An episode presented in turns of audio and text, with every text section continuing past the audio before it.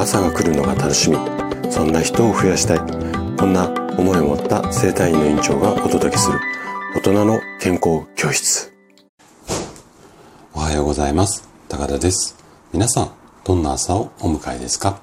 今朝もね元気で心地よいそんな朝だったら嬉しいです。さて毎週日曜日はね朗読をしています。で今回朗読するのがここ今さんの天井です。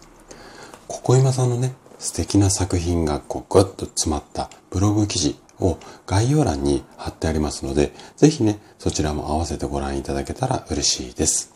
で、今回ね、朗読させていただくこちらの作品なんですけれども、まさにね、私の実体験というか、私自身が過去に経験した思いが素敵な言葉になった、まあそんな作品なんですね。で、以前、この、あの、私のラジオの中でもお話ししたことがあるので、まあご存知の方もね、多いと思うんですけども、私は15年ほど営業マンを経験していて、で、もうね、猛烈に、かなり猛烈に働きすぎて、ある朝、突然起きれなくなる。こんな経験をしたことがあります。で、こんな経験を通じて、まあ治療家になって、今、冒頭ね、あの、いつも放送で、えっと、お話をさせていただいている、朝が来るのが楽しみ、そんな人を増やしたい。こんな思いで活動しています。で、そんなね、私が、こう、ある朝突然起きれなくなった時、いわゆるこう、不調で苦しみ、ベッドでこう、療養していた時に、天井を見上げながら、どんな思いでいたのか。これをね、こう、ぐっと自分の思いなんかを言葉に乗せて今回のここ今さんの天井をあの朗読させていただきたいなというふうに思っています。それではお聴きください。天井。天井を見ていた。真っ白い天井が明るく輝いていく。朝が来たんだ。天井を見ていた。何時かもわからない。わからなくていい。だって、私はこの部屋にいることしかできないから。やりたいことがたくさんあった。行きたいところがたくさんあった。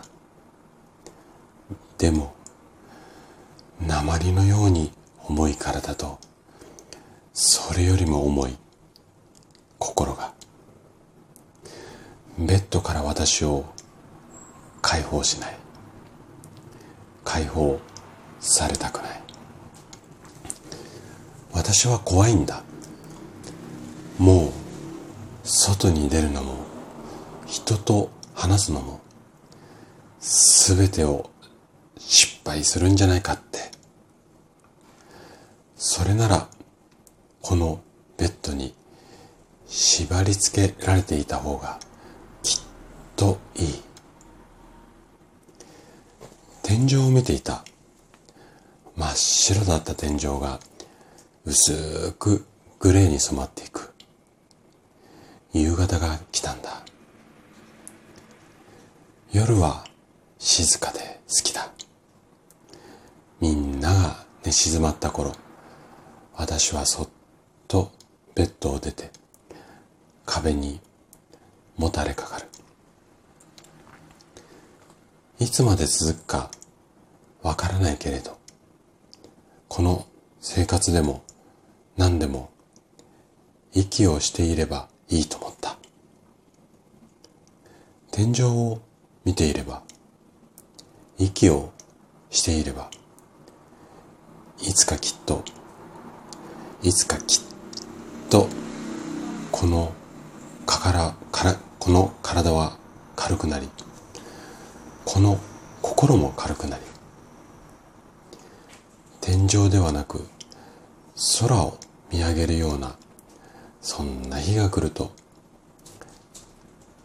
朝日がまた昇ってきそうになったので、私はそっとベッドに潜り、また天井を見ていた。